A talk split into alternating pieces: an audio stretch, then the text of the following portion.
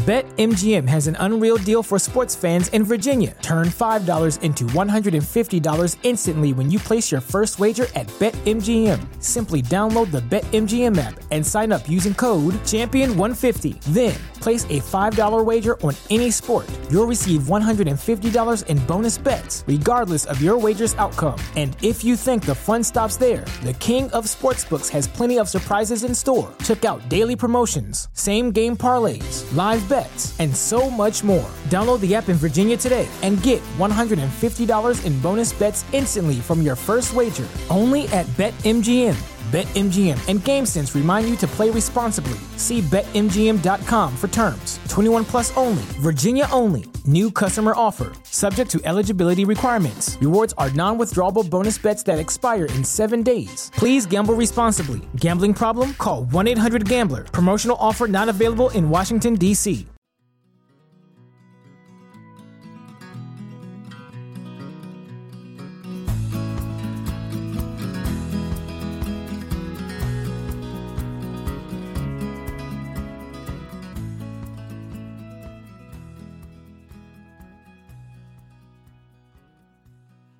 Hey, folks, welcome to the Adventure Sports Podcast. This episode is going back to 2018, by the way. I'm your host, Mason. Today, I'm not hosting, though. This is before, right before I became a host back to 2018. Felicity Aston is a all-timer, huge adventure name uh, all throughout the UK, very well known, has done tons of ad- adventures, written almost half a dozen books now. Frankly, we need to have her back on uh, to talk about some of her adventures since becoming the first woman to ski alone across Antarctica. A journey of a thousand miles took almost 60 days to complete. That is nuts. And she got a, a, Guinness World Record. So tons of stuff. Royal Geographic Society, the Explorers Club. She is a rock star. And if you haven't listened to Monday's episode with Greg Morrissey, which is a brand new episode, please do that. All about investing into the next generation of adventurers. Also, lot, you know, working with the Explorers Club a lot. If you haven't noticed, our episodes are getting dangerously close to a thousand episodes. And you might be thinking, you know, what do we have in store for a thousand? Well, we do have something planned. Uh, we're going to have an amazing guest. We're going to have some extra stuff and we're going to have some announcements. But ahead of that, we also have some really big goals for 2024. I want to greatly increase our listenership, uh, but I'm going to need your help to do that. We have been played and shared with literally millions of people over the last thousand episodes, and I think we're only laying the foundation for what we're getting ready to do. And if this show has been at all inspiring for you, given you any sort of benefit, please share it with your community. Share the, your favorite episode, share your favorite stories. There's stories from years ago I still talk about that I love because I, I think if people listen to it, it will benefit their lives. If you feel that way, please share. Uh, it would mean the world to me. And that's how podcasts grow. And if you're interested in supporting the show financially, I ask for five bucks a month for those that want to over at Patreon. You can just go towards podcast expenses and the software I use and the time it takes. And the, yeah, I put a lot of time into this. I'm recording this actually at midnight, the night before uh, episode release. So it's a lot of time, a lot of effort. I love to do it, and every little bit helps. So if you got extra five bucks a month, if not, that's totally fine too. It is a joy to bring you stories like this. In a world filled with screens and short content and just junk food social media, it is awesome to bring you something with substance, something meaningful, and something that can really add value to your life. So, as we approach this first thousand episode milestone, let's make the second thousand that much better. Let's dive in.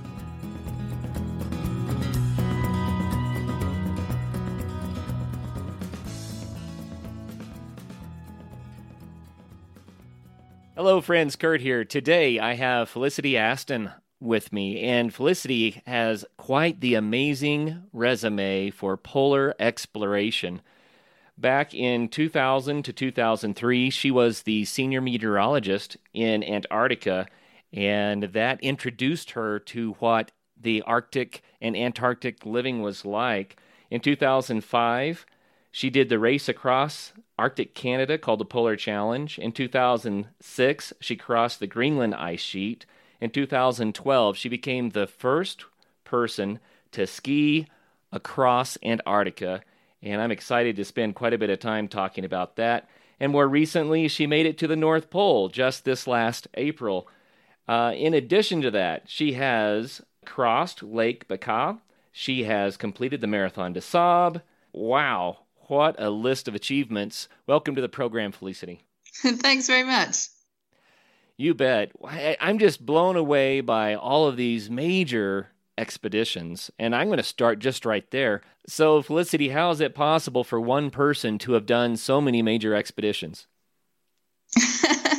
Uh, yeah, I've always been in a bit of a hurry, um, hungry for new experiences, I guess. And so, uh, you know, when you finish one big expedition, you know, it's it's taken up so much of your life and absorbed so much of your time and attention and energy that you know, once it's done, I guess you're looking for something else to to fill that hole, and uh, and so it's very easy to sort of skip from from one to the other, and uh, yeah, and great fun along the way. Mm. And you spend so much time in the Arctic or the Antarctic. Um, why? What is the appeal that draws you back to those icy landscapes?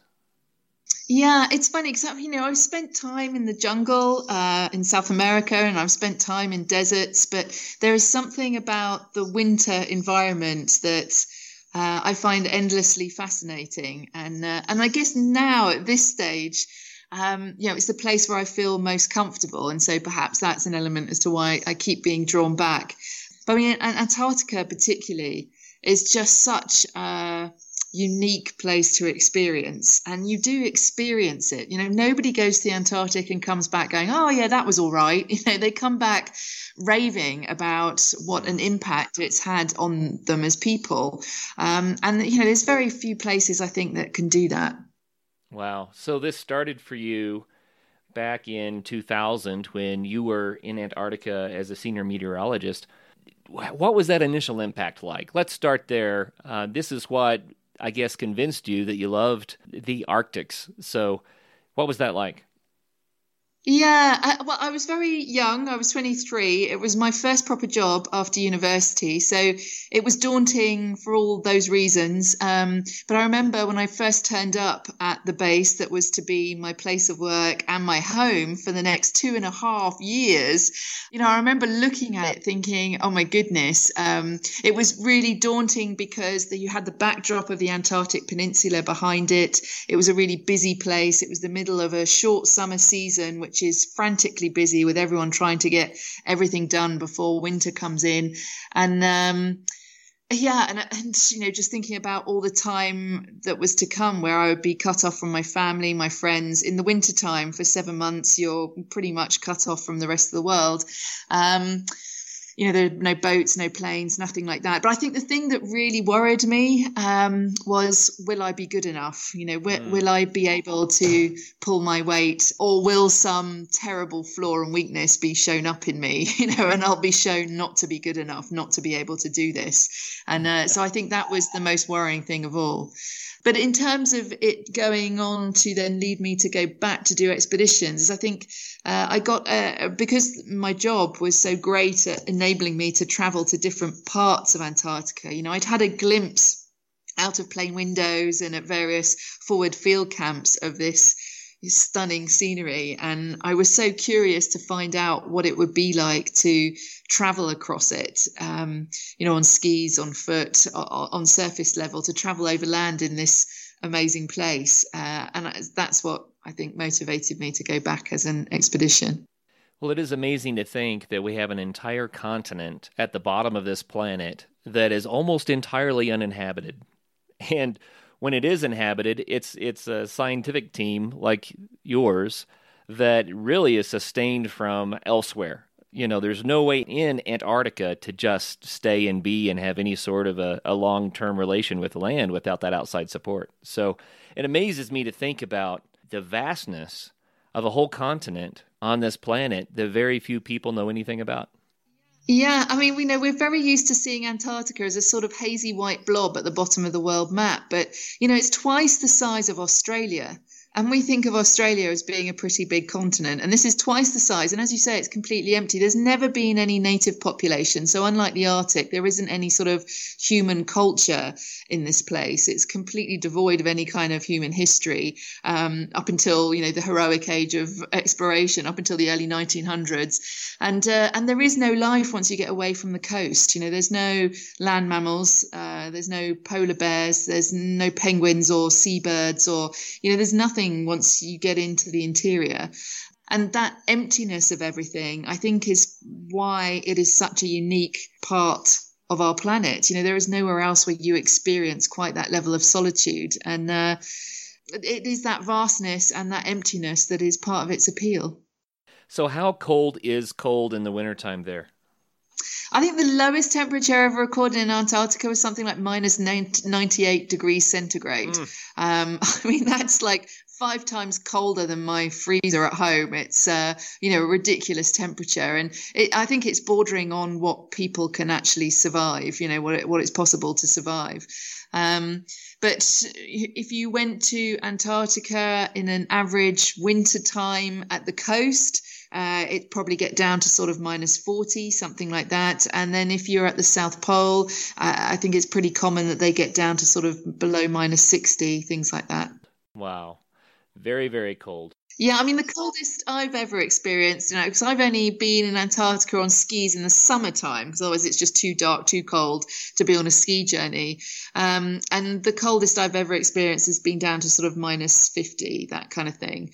Uh, but a few years ago, I made an expedition to a part of Siberia where there's this tiny little village called Oymyakon of about 300 people, and they uh, hold the wonderful title of the coldest inhabited place on Earth. So they once recorded a temperature of minus 71.2 degrees centigrade. Wow. And the amazing thing about that is that, as you say, in Antarctica, you know, you have to be supported by the outside world. You have, you know, specialized equipment, specialized skills, uh, knowledge. You know, you've been trained and uh, you have plans A through to Z of what ifs. But, you know, in this tiny little part of Siberia, um, people are going to work, driving cars, the kids go to school, all at temperatures uh, far colder than those in the greater part of Antarctica. So it it uh, it was a bit of a mind-boggling experience to go there and see how they cope with that.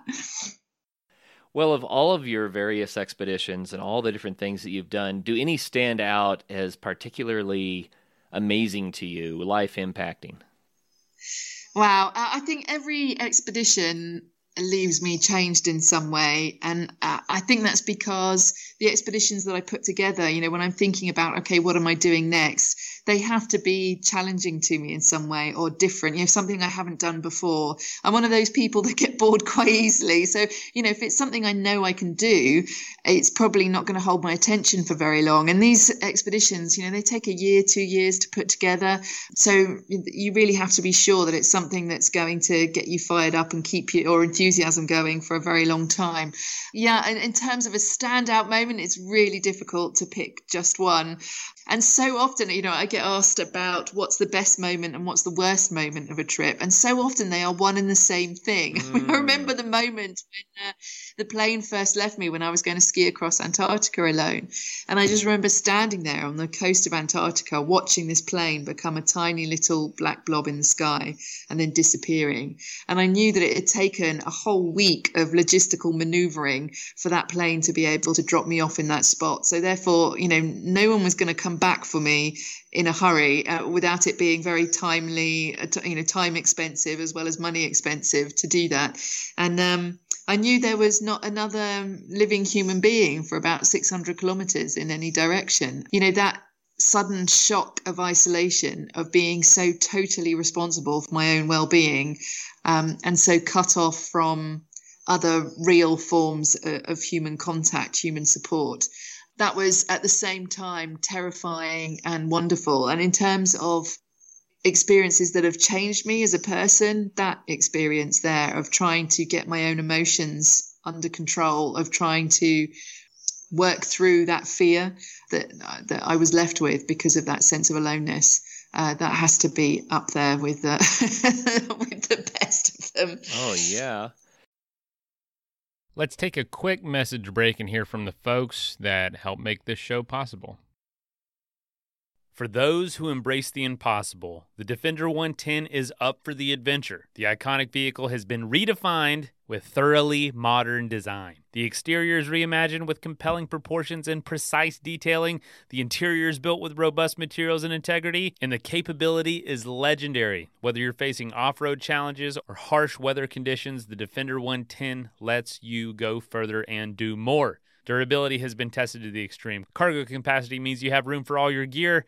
All this meaning to drive the Defender is to explore with greater confidence. And there's also powerful innovations like the intuitive driver display and award winning infotainment system to keep you connected, and also the innovative camera technologies deliver unobstructed views and effortless maneuvering. And the entire Defender family is ready for a wide range of adventures. They have the two door Defender 90, the Defender 110, and the Defender 130, which seats up to eight. So push what's possible with a vehicle made to go further. The Defender 110. Learn more at LandRoverUSA.com forward slash Defender. Shopify is a global commerce platform that helps you sell anything online at every stage of your business. From the launch your online store stage to the first real life store stage, all the way to the did we just hit a million dollars in revenue stage? Shopify's there to help you grow. Whether you're a podcaster trying to sell merch, or selling autographed sports memorabilia, Shopify helps you sell everywhere. From their all in one commerce platform to their personal POS system, Shopify has got you covered. Now, I do use Shopify with my day job. That's our website and that's our platform. It's so handy. It makes it easy for us on the back end. It makes it easy for you as a shopper and as a customer to sell more. And they can help you all the way from those early, early days until you're a real business making real money. And that's what I love about them. No matter how big you want to grow, they can grow with you and help you take control your business to get it to that next level. Sign up for a $1 per month trial period at shopify.com slash ASP, all lowercase. Again, go to shopify.com slash ASP to grow your business no matter what stage you're in. Shopify.com slash ASP. That is plenty of that for now. Let's get back into the episode.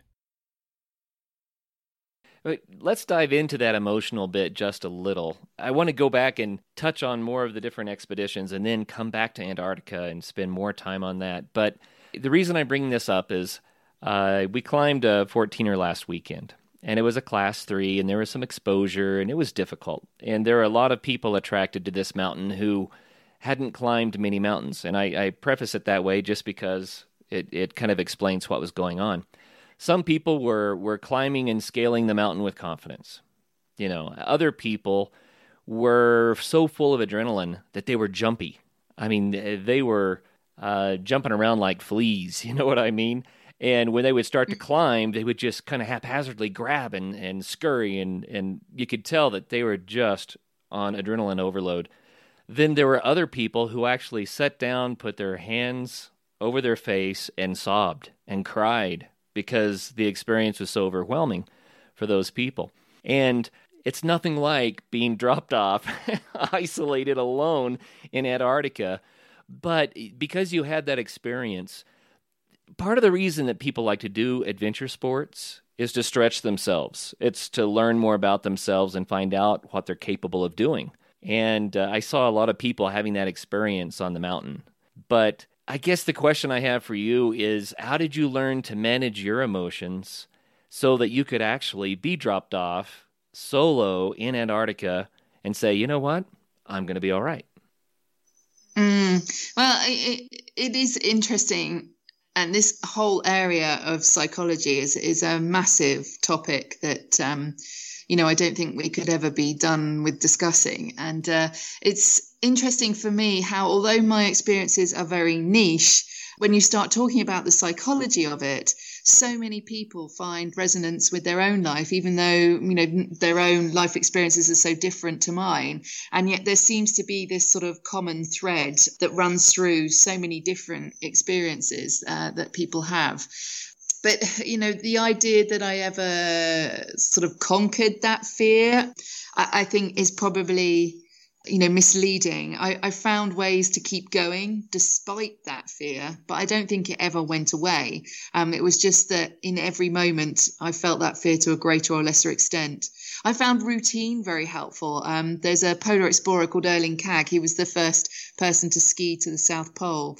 And in uh, his wonderfully titled book called philosophy for polar explorers although it's not just for polar explorers, it's for everybody. Um, but he, he said this thing, let routine take command of feeling. Mm. And, you know, this, this quote kept going round and round in my head, let routine take command of feeling. So my life on expeditions is quite ruled by routine anyway. You know, I have routines for everything, putting my tent up, putting my tent down, um, you know, what I do in the mornings, what I do in the evenings before I go to sleep because it's easier that way to make sure that you're not forgetting anything and that everything is getting done. You know, if you've got a routine, you don't even have to worry about whether everything's done or not.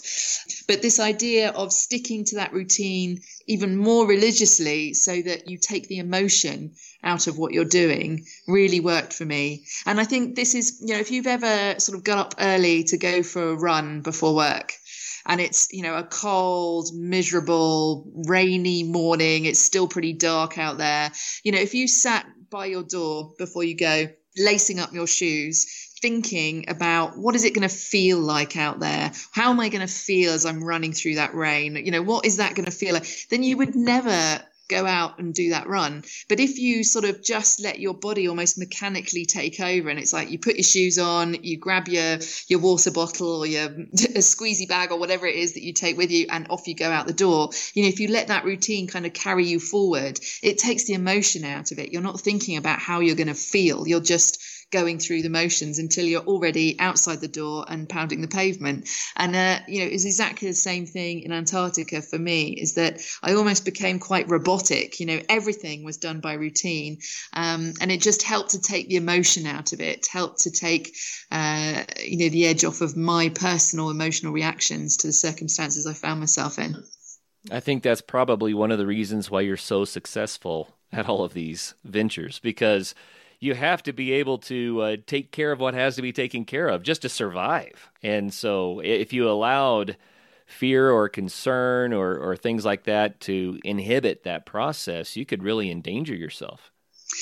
Yeah, and you know, it, I, I, don't want to give the impression that uh, I was always, you know, admirably calm. I mean, there were times when I would sit on my sledge and put my head in my hands and, and sob my heart out and think, "What have I done?" But I was always able to bring myself back to that idea of routine. I remember about ten days before I finished. So the, the journey took me about fifty-nine days. About ten days before I, I finished that uh, journey alone across Antarctica, I, I had a, I guess you would call it a panic attack. I was sitting there I, I knew the weather was really bad outside. The visibility was really bad. And, you know, when I say bad visibility in Antarctica, what I mean is that you can't see anything. You can't see up from down. You're totally disoriented. Mm. You feel nauseous, almost like a travel nausea, because, you know, there is no up or down. There's no fixed point of reality. And uh, I knew I was quite near some crevassing, and I knew there was no hope that I would ever see any kind of crevassing uh, until I was on top of it. And um, and the whole thing just you know the, the whole situation got on top of me, and I had you know I, I was t- I was absolutely petrified, absolutely terrified of getting out of that tent. And so I thought, okay, uh, you know, I sat there and I thought it through, and I thought what I've done here is that. 10 days away from the finish, my mind was already at the finish. You know, my head, I was already done. And yet I was, it was like my body, the reality was struggling to keep up. So I thought, right, what I need to do now is reset. You know, I need to, but just spend a, couple of hours not getting out the tent straight away and skiing, but a couple of hours sorting myself out, both physically and mentally as if I was about to set out on a 10 day expedition. And so that's what I did. I kind of repacked my sledges and I sorted out all my ration bags and everything as if I was setting out on a brand new 10 day expedition. And, uh, you know, those kind of mind tricks you play with yourself, yourself, sometimes they work, sometimes they don't. But that one worked particularly well for me. And in that instance, that was how I managed to carry on despite this, you know, rather high level of fear. Mm on your first, I'm going to say night, and that might not even be correct. I don't know exactly what the season was and how much light and darkness that you had, but the the first stop of the first day, how did you feel as you were setting up your tent and getting ready to to rest? Yeah, um, The, yeah, the, the first, I mean, you don't have any uh, darkness. It's summertime in Antarctica when you're traveling, so it's 24 hour daylight. Um, but for me, the tent, being in the tent, was when my aloneness was most apparent and when I had to be really careful about letting that emotion in um, mm. because when you're on the move when you're on your skis when you're it's it's very easy to pretend that there's a team behind you you know if you turned around there'd be a team there behind you and it's you know it was easy to trick myself into thinking i wasn't alone. And there was lots of distraction you know antarctica itself is a wonderful distraction. You see the weather come and go you see wonderful optical effects. There's you know a, a lot to take your mind off things. But as soon as you get into the tent there's no escaping the fact that you are alone and by yourself. And of course, you know, as you'll know yourself, the environment sounds a lot more terrifying when you're inside a tent than it does when you're outside a tent. So you know, when you're sat in a little tent being buffeted by an Antarctic storm, and uh, you're aware, you're acutely aware of just how alone you are and just how far help is. Yeah, that was perhaps the time I struggled most. Yeah, I can imagine that would be the toughest for sure. So, how cold did it get on your expedition on the crossing of the continent? Uh, well, my uh, sledges, I had two sledges attached one behind the other. And even though I was going to have a resupply at the South Pole and another resupply about 500 kilometers further along uh, my route, uh, both of which were dropped off by aircraft, even though uh, I was having those two resupplies, you know, when I put everything in my sledge, it weighed far too much. So I went through those sledges again and again and again, throwing out anything that wasn't going to be absolutely essential to success or failure, you know, that wasn't going to make that level of difference. And so one of the things that got the boot was a thermometer because I don't actually mm. need to know what the temperature is. So the thermometer got the boot and I got my uh, sledges down to about 85 kilograms, which is kind of, I think, about an average weight for a fully grown man, that kind of weight. Um, right. So that was that was kind of manageable. So I don't know what the temperature was, but you know, I've spent two winters in Antarctica before, and uh, when I got to the South Pole, I was told that it was minus 38, and that felt pretty balmy compared to what I'd just come through. So part of my journey to get to the South Pole had gone way over 4,000 meters, which you know, it starts to affect temperature. So I think I was down in the minus 40 somewhere for most of that, uh, for that first leg from the coast to the pole. Yeah. Wow, that's amazing. That is very, very cold. So, what kind of sleeping bag did you have to use to, to be able to stay warm while you rested? Yeah, I had a, a, down five season bag that I looked after meticulously uh, because sleep was very important. You know, when you're doing a long trip like that, making sure you've got time to recover every day is, you know, what ensures that you can keep going for that longer period of time. So, uh, sleep was really important to me and making sure I got good sleep as well. And you're not going to get good sleep if you're cold. But I perhaps paid more attention to the mats I was using underneath. So, I used these sort of special closed cell foam kind of mats and then an insulator under that so that the flooring in the tent was pretty good at, at keeping me insulated from the snow. Mm. So tell us a story, if you would, about an experience where maybe you saw something or experienced something along the way that really stands out in your mind as really unique gosh, there's so many unique things in Antarctica. I, I, one of my most incredible sights in Antarctica was actually when I was traveling with a team to the South Pole. I was traveling with an international team of women, and we were skiing from the coast to the South Pole. And I was leading the team and I was navigating as much as you do. We'd seen lots of sort of parhelions and sundogs and things like that. Uh, but suddenly, this kind of optical display spread out into having fake suns. So we could see four or five suns in the sky, and they were all joined together with this sort of uh, halo effect. And then each of these suns had parhelions and you know an extended display of rainbows and optical effects around it and it was just one of the most stunning things I've ever seen. And also one of the weirdest things. And I remember even as I was watching it, thinking, how on earth am I going to explain this to other people? And how on earth are they going to believe me? Because it just seems so weird. And I remember Reena, who was from India, was behind me, and she was a very spiritual person. And she said uh, something along the lines of, We've been given true blessings. and you know although i'm I, I didn't translate that experience in those spiritual terms it really did feel like that it felt like we'd been shown something pretty special mm.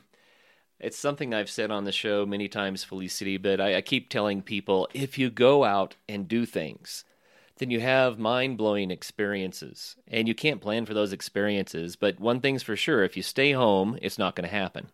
right?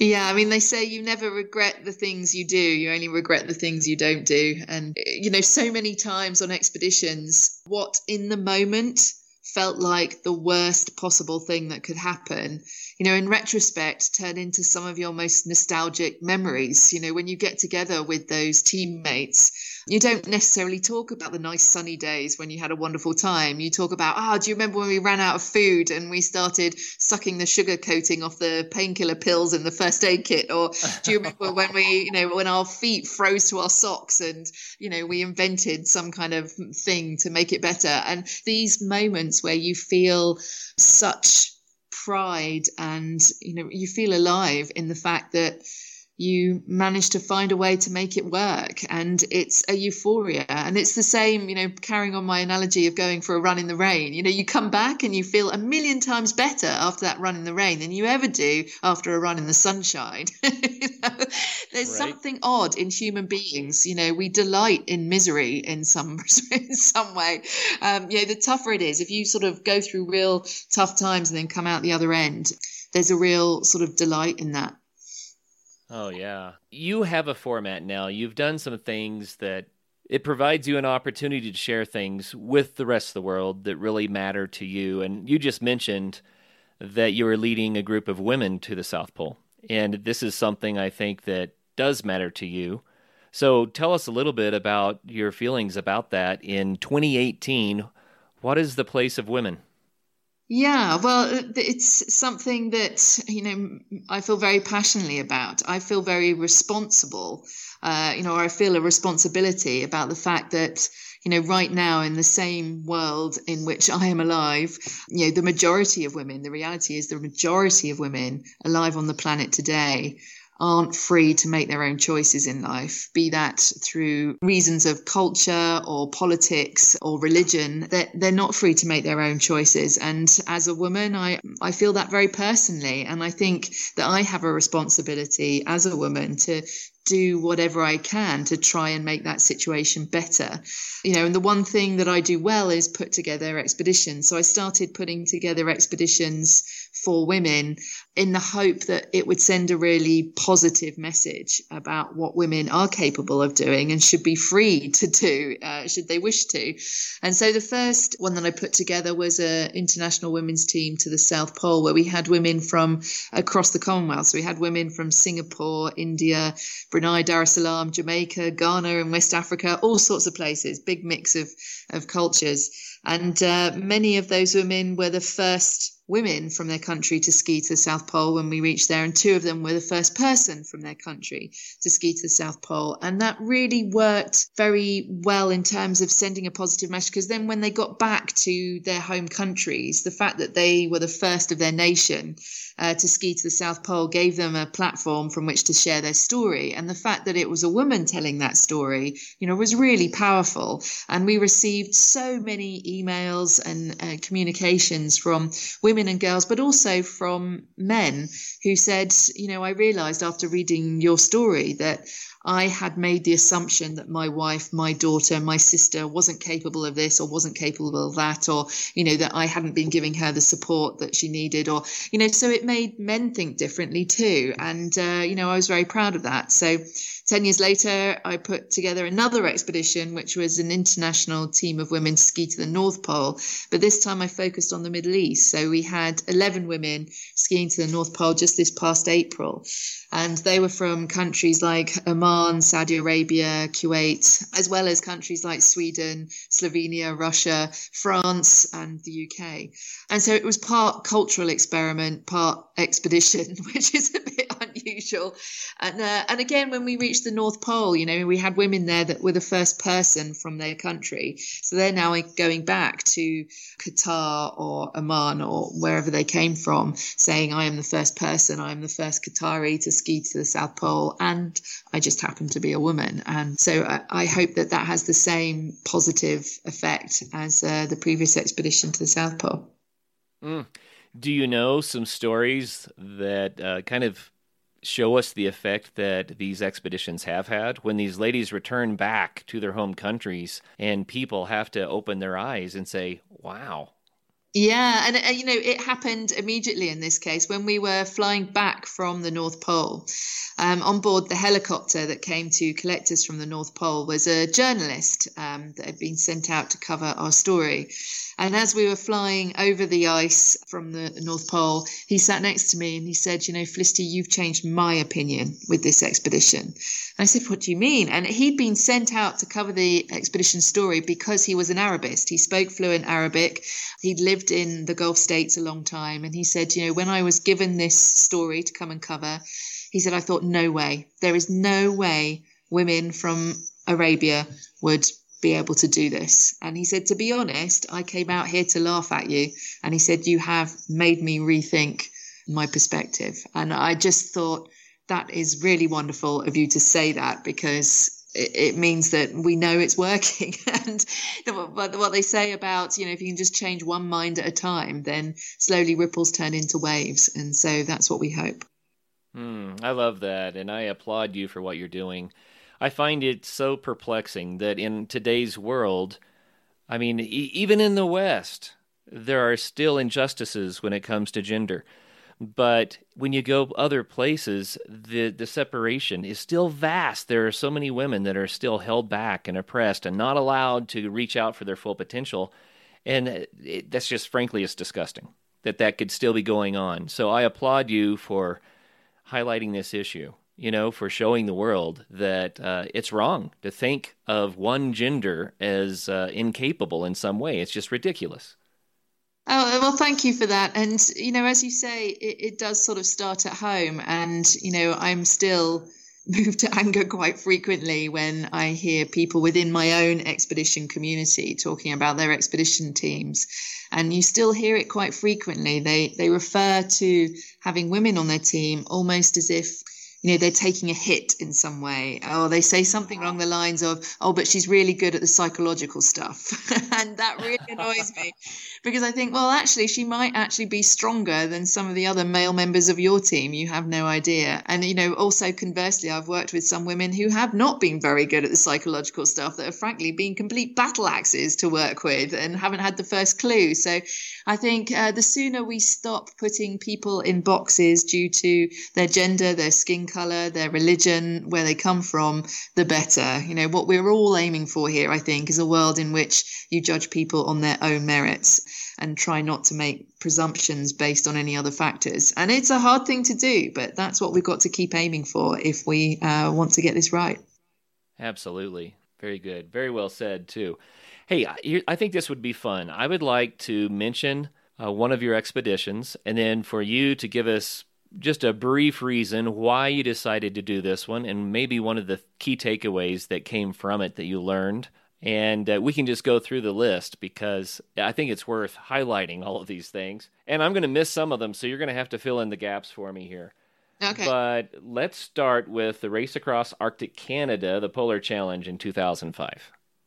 Yeah, well, that was my first experience of the Arctic. So I'd come straight from the British Antarctic Survey, and the method of travel there was very heavyweight. You know, you take two radios, two tents, enough food for two men for 30 days, even if you're just going out, you know, for a couple of days. It was very heavyweight, it was very safety conscious. And uh, so I decided to do the race because it taught me a whole new way of travel. It taught me about going lightweight and fast, about, you know, the security of the race organization around you. So it was a mix of being supported and being independent. So it, it taught me a whole new style of travel. And uh, it also taught me that you never travel in a team of three. It's a terrible number to travel with because however the discussion goes, it will always feel like two against one. And that never turns out well. So I have never traveled in a team of three since then. really? So you prefer two or four or five or six? It's just three Any is the bad number. number? Any other number I think works out better. Even if you're traveling as a two, you know, then it's one on one and it's kind of fair and fine. But the the three thing, it's very rare that you get each three, um, you know, each one in that three having a different viewpoint. Usually, two people are more or less saying the same, and one person is saying something different, and that's a very isolating position to be in, and it kind of emphasizes any uh, sort of resting paranoia there might be, and it, it just is a difficult number to make work. So I've avoided teams of three ever since. Mm, well, that's that's a good word and a good point. Um, next one I have is 2006, and this is crossing the Greenland ice sheet. Yeah, so this was my first independent expedition. So it wasn't part of an organized race or anything like that. It was just us going out onto the Greenland ice sheet. And it was the first time that I had been taken on the responsibility of leader in a, in a full sense. Um, so this expedition was my responsibility. I was leading it and I felt the weight of that hugely. So I learned a lot through, through that. But, you know, when I look back on that trip now, it takes my breath away just how stunningly naive we were. I mean, we got everything wrong. We've got rations wrong. We got our route even. I mean, we just found a map of Greenland and drew a straight straight line across the ice cap with a ruler and that was our route. You know it was it was that stunningly naive. And so i think we were very lucky to get away with it.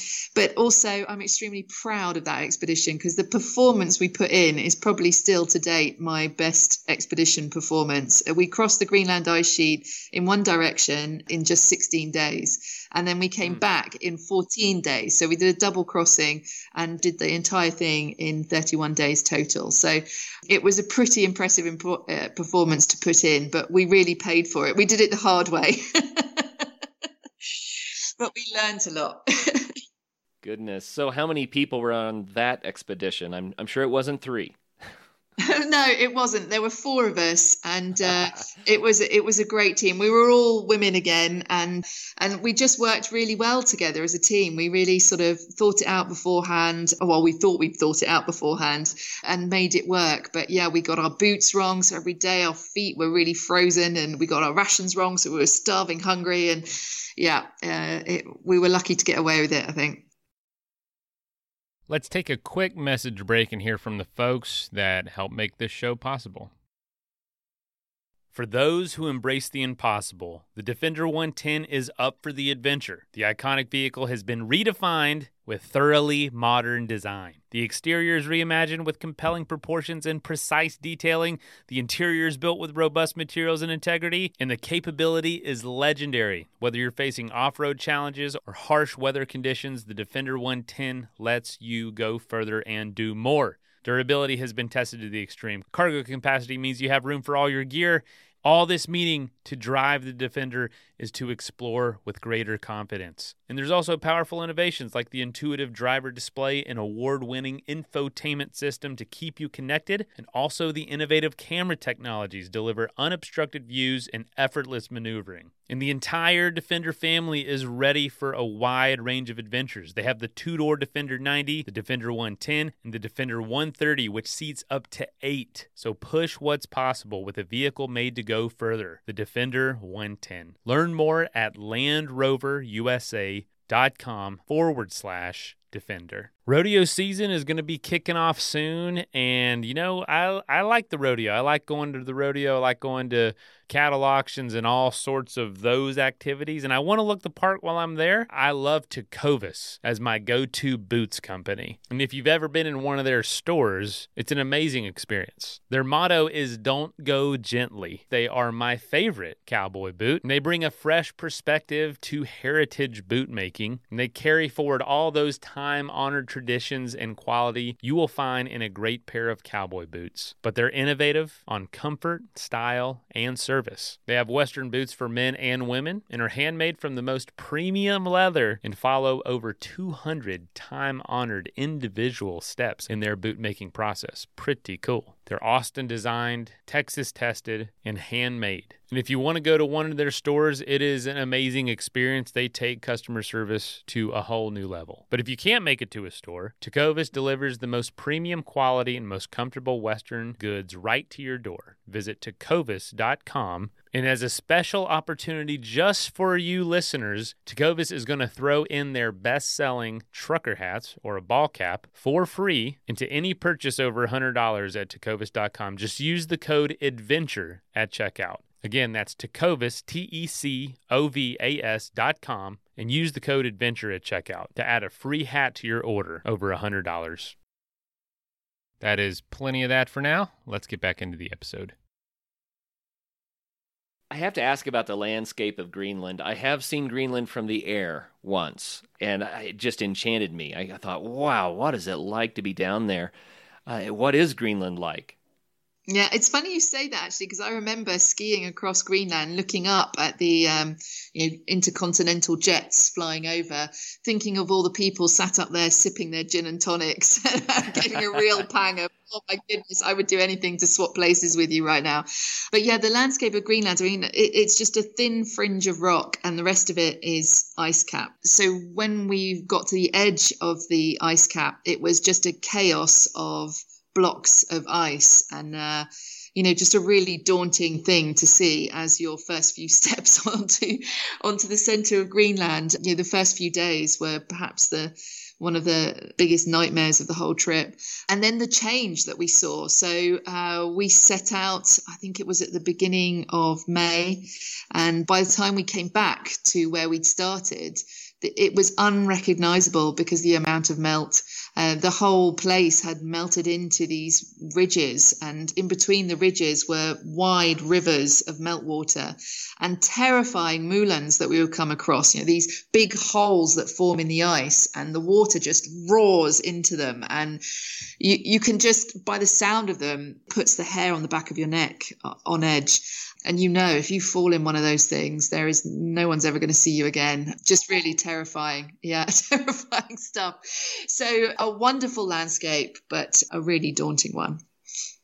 Okay so i don't have dates for everything that you've done. The next one i have is 2012 when you crossed antarctica but i'll bet there's something going on between these two yeah, so the International Women's Expedition to the South Pole was in 2009. And in between those, I ran the Marathon des Sables. So that was a whole different um, environment to get to grips with. And I think that did me a lot of good because I was able to experience again that sense of nervousness when you're not familiar with an environment. You know, you start obsessing over your kit, and the smallest detail can suddenly seem like it has the greatest importance importance. And as someone who regularly takes people into my known environment. I regularly take people that have no previous experience into polar environments. I think it did me a lot of good to experience or remember what it's like to be going somewhere where you have no idea what to expect. So running the Marathon des Sables was the reason I went there was because it was a different environment. And I think the impact it had on me was remembering how terrifying it can be to go into an environment where you don't know what to expect. Uh, the International Women's Expedition, I mean, this was the biggest trip that I'd ever put together. It was eight people. We were going to Antarctica, which is a really expensive place to go to. We needed to find corporate sponsorship in order to, to pay for it. So that took nearly two years of preparation to, to get all that together. I had to find the team. Uh, so finding women to go with me from places like Jamaica and Ghana and West Africa, you know, not the easiest thing to do. So I ended up traveling to a lot of different places to, to find these amazing women that came with me. And the experience that we had together, one of the things that really stuck out for me was just how formative those times you have in the tent can be. You know, when you go on an expedition with someone, uh, you know them in a way that I'm not sure anyone else in their life knows them. Uh, because when you take someone into that environment it doesn't matter where you come from you know everything that we like to hide behind is stripped away. You know you, you don't know what car they drive or what their house looks like or what their job title is. You don't know anything. You're wearing the same clothes as them. You're eating the same food as them. You're doing the same things every day as them.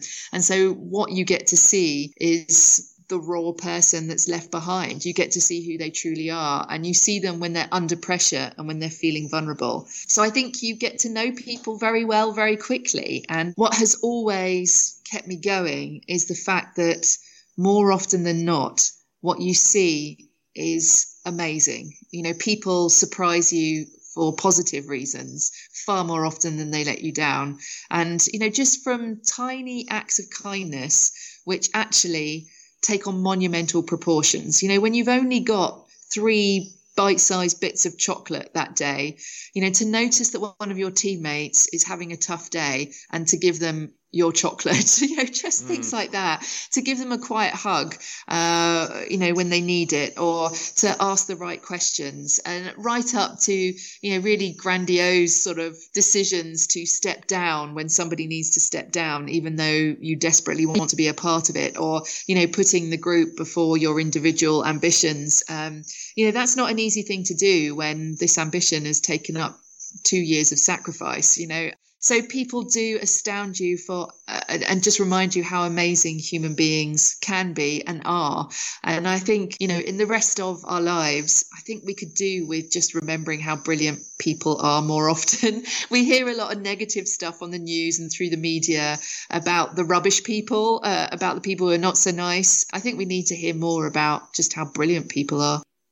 Well, it's amazing to think about the the kinds of interpersonal interactions that would take place when you take eight people, you know, on an expedition like this, and and under very difficult situations, conditions. I mean, we have to recall we're talking about what you've done because you've done it successfully, and we say, "Oh yeah, you did this, great," but we have to remember that for oh boy, scores and scores and scores and scores of years when it became possible for humans to even get to Antarctica, people were trying to reach the South Pole and failing trying to cross the continent and failing, and that there's a long history of uh, attempts that did not go well.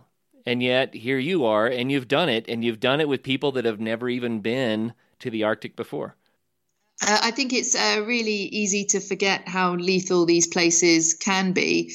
Uh, you know, tragically, every now and again, there is a reminder. Um, a few years ago, there was a a fatal um, air accident in Antarctica because the planes are flying on visual rules. You know, there's no air traffic control or radar posts or anything like that. So they're doing everything through sight and you know cloud cover over white snow it's it's very difficult. And even a, a, sort of ski expeditions there was a fatality just a few years ago.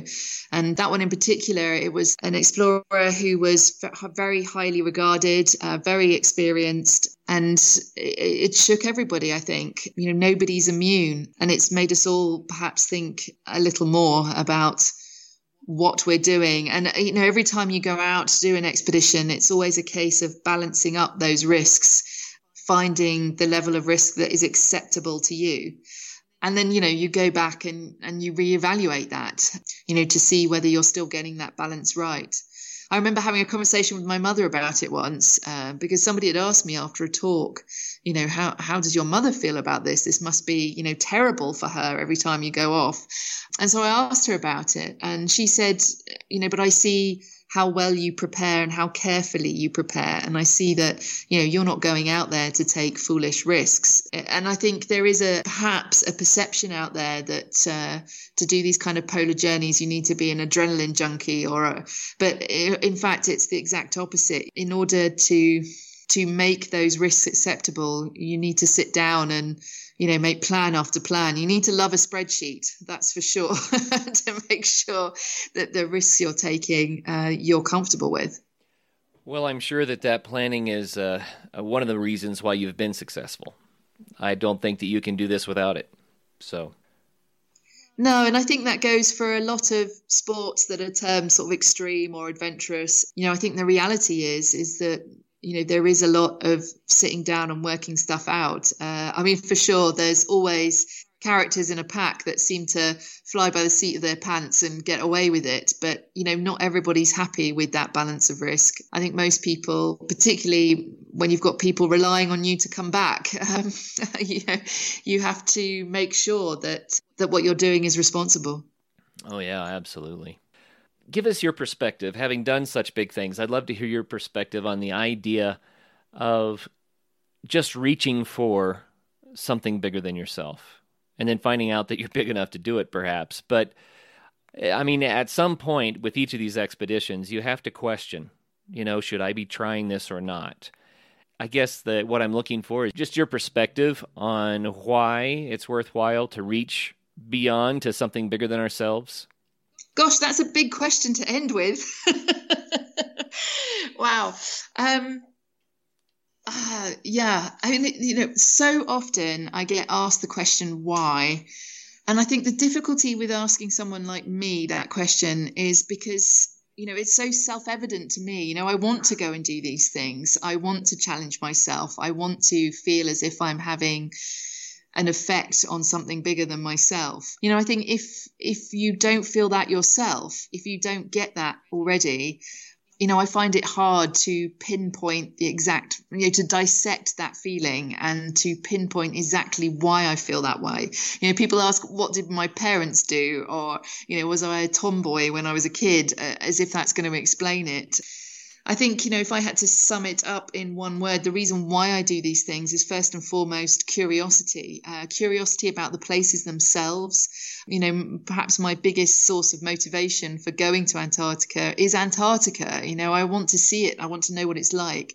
And secondly, I also want to know what I would be like in those circumstances. Um, you know, when I first went to Antarctica at 23 with the British Antarctic Survey and was asking myself that question on the ship, looking at this tiny station, will I be good enough? Am I good enough? Am I going to let people down? You know, I've been asking that question on every expedition since. Um, you know, the first time I was a leader with the team in Greenland, you know, am I good enough? Is their confidence in me justified?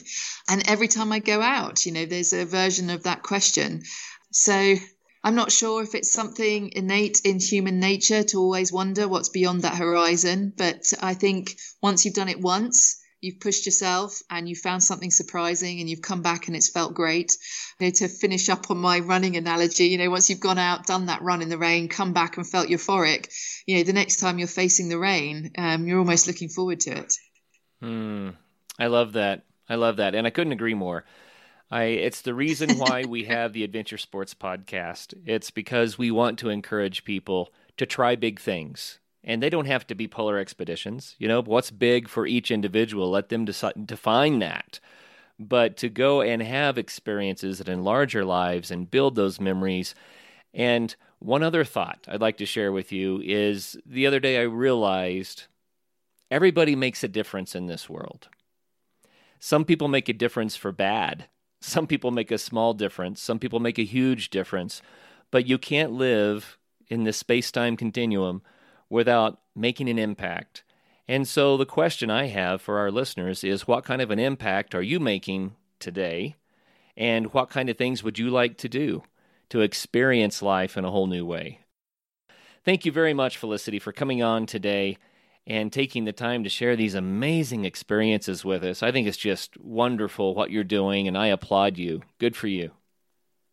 Thanks very much. Oh, you bet. And for all the listeners out there, you know, I always say get out there and have some fun. And after a an interview like this one, that sounds almost trite, doesn't it? but maybe your fun is big, maybe your fun is little. Whatever it is, make sure you do get out there, make that difference in the world today, and have some fun. First of all, thank you so much for listening. It means the world to us that you choose to listen to the show. If you'd like to help us further, you can leave a review on iTunes, share us with your friends, your family. It goes a long way to grow in the show. You can also support us financially through patreon.com slash adventure sports podcast. Link is in the show notes. And also, if you have an idea of who could be a good guest for the show, we're always looking for people to tell their story uh, about the outdoors or adventure. So if you know someone, please reach out. Email us at info at adventuresportspodcast.com. And until then, get out there and have some fun.